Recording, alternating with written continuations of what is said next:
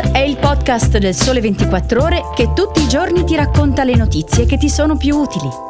Su tutte le piattaforme gratuite e sul sito del Sole 24 Ore.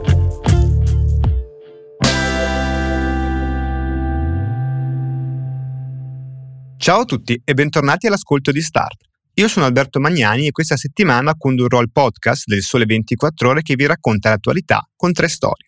Oggi parliamo delle origini delle proteste che infiammano la Francia, delle alleanze a destra nell'Europarlamento e delle vulnerabilità della rete idrica italiana. Cominciamo con la prima storia. Ed è una settimana quasi esatta che la Francia si trova nel vivo delle ondate di proteste esplose per la morte di Nael, un diciassettenne di origini algerine e marocchine ucciso a colpi di arma da fuoco dalla polizia a un posto di blocco. L'omicidio, condannato dalle stesse autorità francesi, ha innescato una spirale di disordini che catalizzano la rabbia contro le violenze delle forze dell'ordine, le discriminazioni razziali e la stessa presidenza di Emmanuel Macron.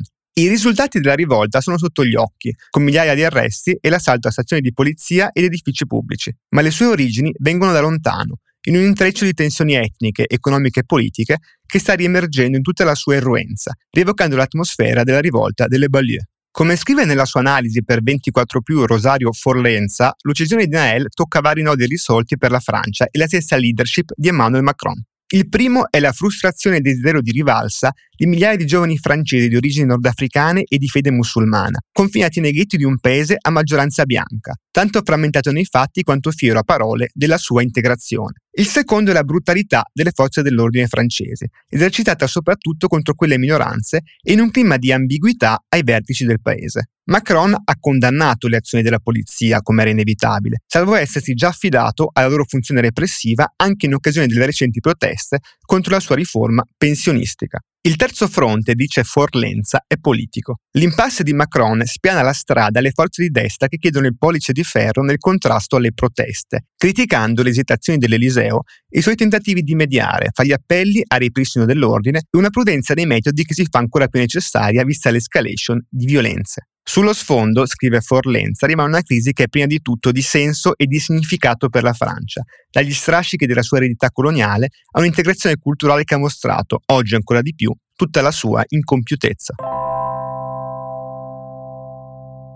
A proposito di destra, va avanti il dibattito sull'alleanza fra popolari e conservatori che dovrebbe materializzarsi alle elezioni europee del 2024, scalzando il vecchio duopolio fra il PPE e i socialisti. I sondaggi sembrano convergere su un'ascesa dei partiti di destra anche all'Eurocamera, dopo i successi strappati su scala nazionale e regionale in tutta Europa. La domanda è come e se andrà poi a definirsi una coalizione diversa da quella attuale, visto che le trattative sembrano scaldare soprattutto le cronache italiane e non sono mancate smentite anche brusche allo scenario. Una delle poche certezze, a definirla così, è che l'eventuale asse tra PPE, conservatori e liberali escluderebbe una collaborazione con il gruppo di Identità e Democrazia, la famiglia di forze sovraniste che vede tra i suoi esponenti la Lega di Matteo Salvini e il raggruppamento nazionale di Marine Le Pen, oltre ai nazionalisti tedeschi di Alternativa per la Germania. Un veto ribadito anche ieri dal ministro degli esteri ed ex presidente dell'Eurocamera Antonio Tajani. Parlando a nome di Forza Italia e il PPE, Tajani ha chiarito che sarà impossibile qualsiasi accordo con Le Pen e Alternativa per la Germania,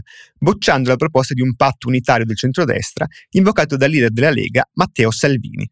Lo strappo di Tajani ha scatenato le ire del Carroccio, ma sembra rientrare in una traiettoria già suggerita da alcuni. Far confluire i conservatori nel perimetro di un blocco europeista, magari aggregandoli alla maggioranza uscente tra PPE, socialisti e liberali. Lo scenario viene ritenuto più verosimile da alcuni osservatori, ma dovrà misurarsi con gli scetticismi già opposti dai liberali e le perplessità interne allo stesso PPE, soprattutto riguardo la presenza di forze come i polacchi di diritto e giustizia. Nel frattempo, la premier italiana Giorgia Meloni, leader del blocco conservatore a Bruxelles, sarà domani proprio a Varsavia per una riunione della famiglia politica europea. È inevitabile che sul piatto finisca anche il futuro di una coalizione che dovrebbe o forse vorrebbe nascere nel 2024.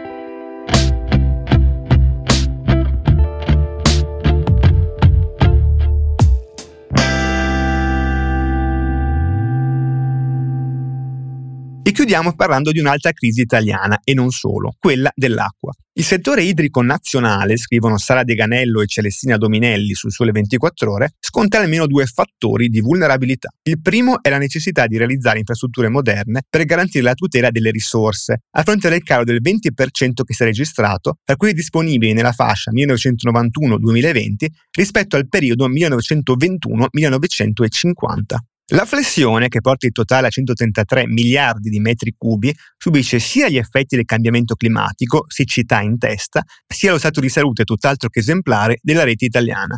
Il secondo elemento di debolezza, spiegano ancora Strade Ganello e Celestina Dominelli, è un valore degli investimenti ben al di sotto degli standard europei. L'asticella del 2021, l'ultimo anno disponibile, si è infatti attestata a 56 euro ad abitante. La buona notizia è che si parla di un aumento del 70% rispetto al 2013 e del 17% anche rispetto al 2019. Quella cattiva è che si rimane appunto ben al di sotto della media continentale, pari ad 82 euro ad abitante negli ultimi 5 anni. E siamo arrivati al termine di questa puntata di Start. Come sempre, se avete dubbi, scrivetemi ad alberto.magnani-il sole24ore.com. Start torna domani. A presto!